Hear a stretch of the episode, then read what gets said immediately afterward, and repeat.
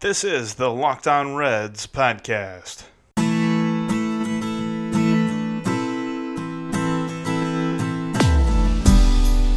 I'm your host, your cheap seat crony, your bench jockey with a beer. My name is Jeff Carr, bringing you the Reds every day.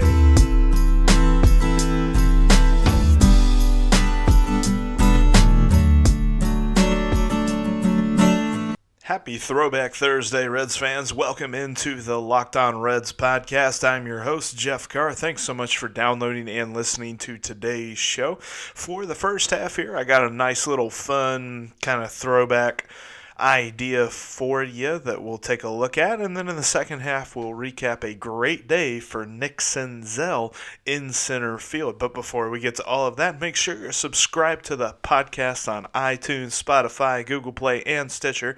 And also check us out on social media at Locked On Reds and at Jeff Carr with three F's. And look us up at lockedonreds.com where there's all sorts of great content on the website. So for Throwback Thursday today, going to do something a little bit different.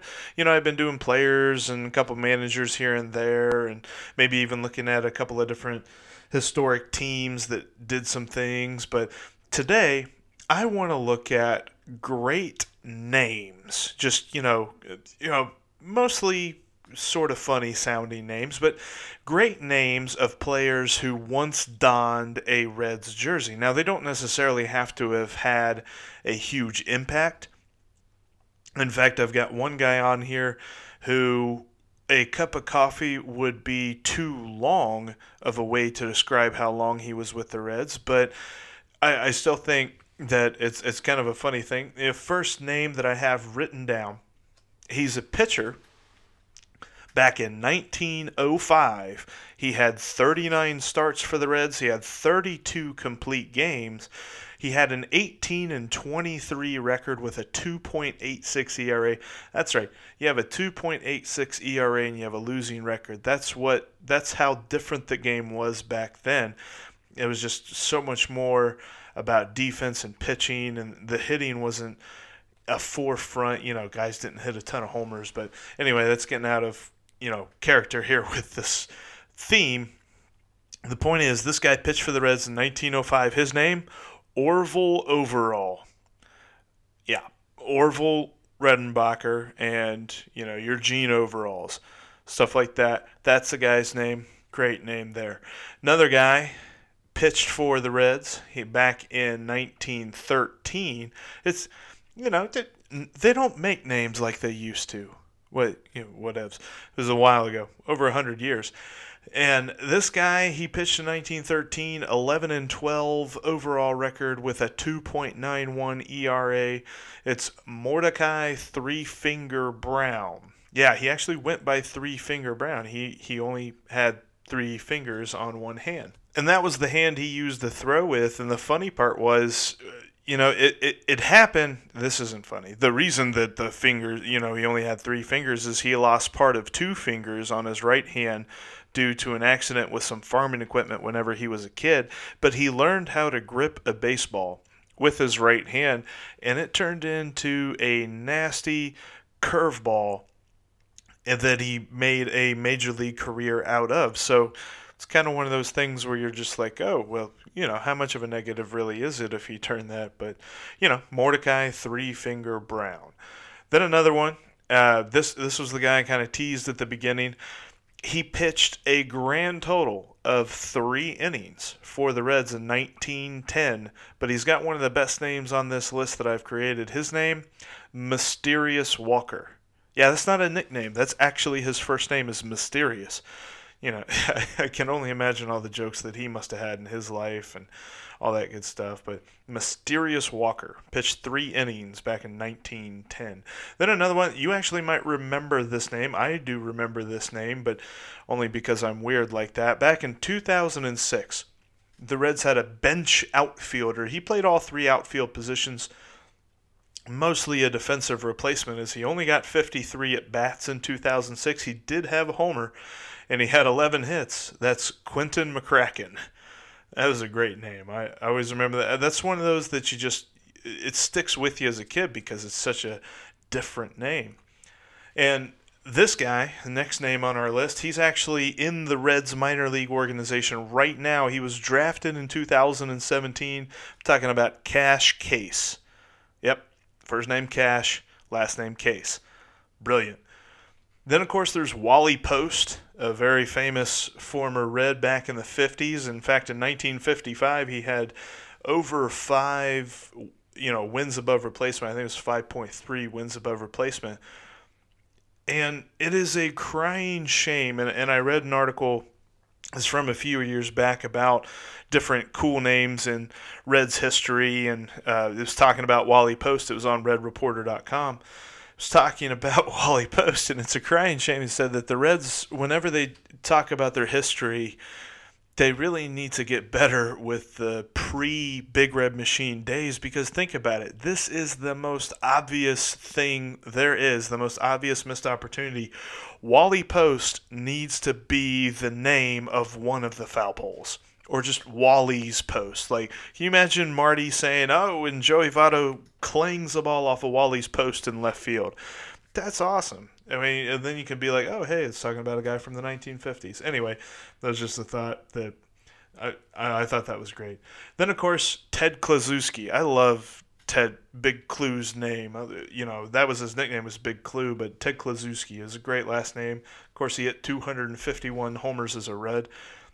Great former Red that know, maybe one day we'll actually get a little bit of a closer look into. And then a couple of names, you know, just, you know, real quick before the break here.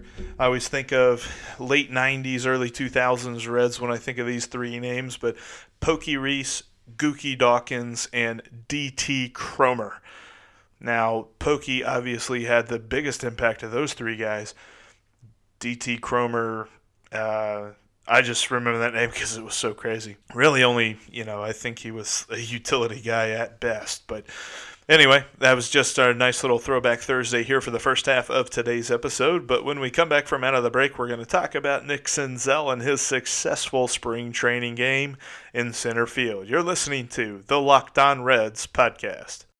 You're in the Locked On Reds podcast here on this Throwback Thursday. Thank you so much for downloading and listening to today's show. Tomorrow, for Phone It In Friday, I welcome back Chad Dotson onto the show. Have a great conversation for you guys with Chad. I think that I really enjoy talking with him about Reds baseball. We get into some topics like Jose Peraza, Nick Senzel, and just the whole idea of manipulating the service time and all of that good stuff. And then also talk a little philosophically about the save statistics. So, yeah, I know that just sounds real riveting, but uh, I really enjoyed talking to Chad, and I think it's going to be fun for you to listen to as well. So, get excited about that.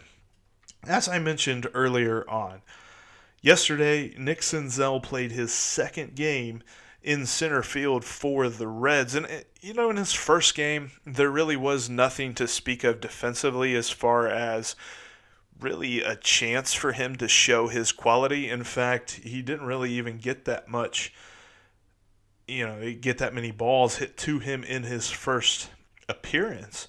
But in this second one, I don't know if you've seen the video here when they played the White Sox today.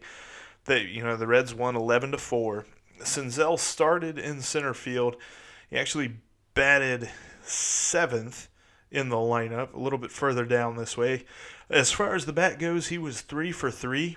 He had an RBI and a run scored.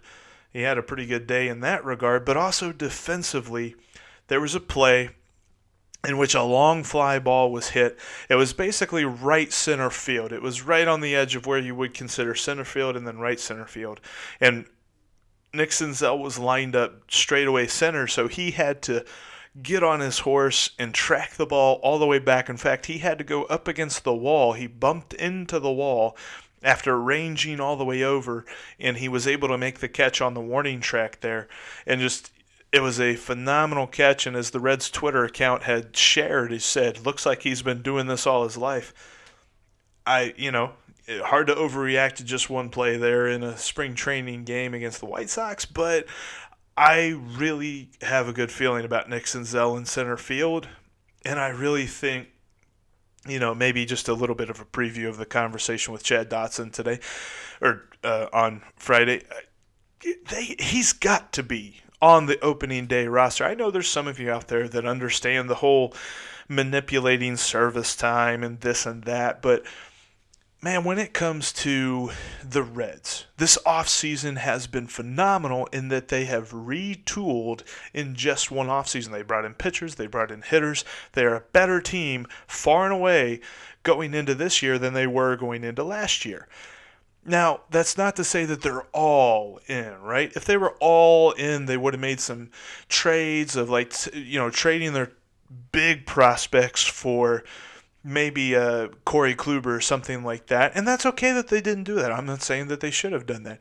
But what they have shown is that they want to contend. They want to be a part of the conversation in 2019. Do you know how you do that from day one? Nick Senzel is on your roster. You don't wait till April 12th. You don't give him two weeks in AAA so that you can push back his service time. You know what? I'm I'm here for 2019 when we're talking about 2025, which is what we're talking about when you say manipulating service time with Nick Senzel honestly, right now, that's not that big a deal to me. I'm worried about what the Reds are going to do in 2019. And with as close as everyone is predicting this division to be, you cannot say that for two weeks we're going to have one of our best players not on the team. Just big picture, level with me here. Nick Senzel has to be on the opening day roster. And even if he's not going to pan out in center field, he needs to be a super utility guy. We need to be getting him at bats any way we can, not having him to use an old Dusty Baker term, marinate down in AAA for two weeks, and you're not even going to. I mean, that's basically telling him, look, we care more about how much money we're going to pay you in 2025 than what you can do for us as a team right now. And if I'm Nick Senzel, that would make me angry. Like, I would look at that and I'd say the Reds don't care about me as a player, you know, and in fact, uh, as I was kind of talking with Chad Dotson, Kris Bryant still to this day holds a grudge with the way that the Cubs manipulated his service time because he was ready a few years back on opening day to come up, but they said, no, no, no. You're going to wait in AAA. We're going to bring you up when that Super 2 status has hit. I think it would go a long way with all of this climate talking about how the team owners and the players union there's this divide between them and how we are heading to this inevitable strike and all of these labor tensions and all this stuff. I think it would go a long way if the Reds step out. If the Reds front office steps out and says, "Look, Nick, we want you on the opening day roster." That that just speaks volumes to the players about how the team feels about them. Because let's face it at the end of the day we're not talking about robots here. We're talking about human beings. That just happen to play baseball and make millions of dollars doing it. But we're talking about human beings that have the same feelings as you and me. I mean think of this. If you're at your job whatever your job is and your employer says look we have this way to manipulate not paying you more than we think you're worth because we can hold you back. How you going to feel about that? That's essentially what every baseball team is saying with this whole Super 2 thing. And I get it. You want to cut costs and do all this stuff when it comes to the Reds payroll and all this other stuff they've been talking about, you know, we want to have the record high payroll for 2019 and money and this and that and blah blah blah. And I know it's easy to spend people's money of which is not yours, but when it comes to baseball money, who cares? right? If we're in a situation in 2025 where Nick Senzel needs to be signed to a contract where he makes $25 million, do you know what that means he did between 2019 and 2024? It means he was pretty good, right? That, that's a great problem to have. Put him on the opening day roster. I'm probably going to say that a couple of more times before opening day, and especially if it doesn't happen on opening day. But anyway, there's my rant. That was what's on my mind. Had to get that out off my chest. So, anyway, that's Thursday's episode. Thank you for downloading and listening to the Locked On Reds podcast on this Throwback Thursday. I'm your host, Jeff Carr. Tomorrow, like I said, we'll have Chad Dotson on the show for Phone It In Friday. Until then, make sure you subscribe to the podcast on iTunes, Spotify, Google Play, and Stitcher. Check us out at lockedonreds.com and follow us on Twitter at Locked On Reds and at Jeff Carr with three F's. I'll talk to you guys tomorrow. Looking forward to it. Make sure you download and listen to that one.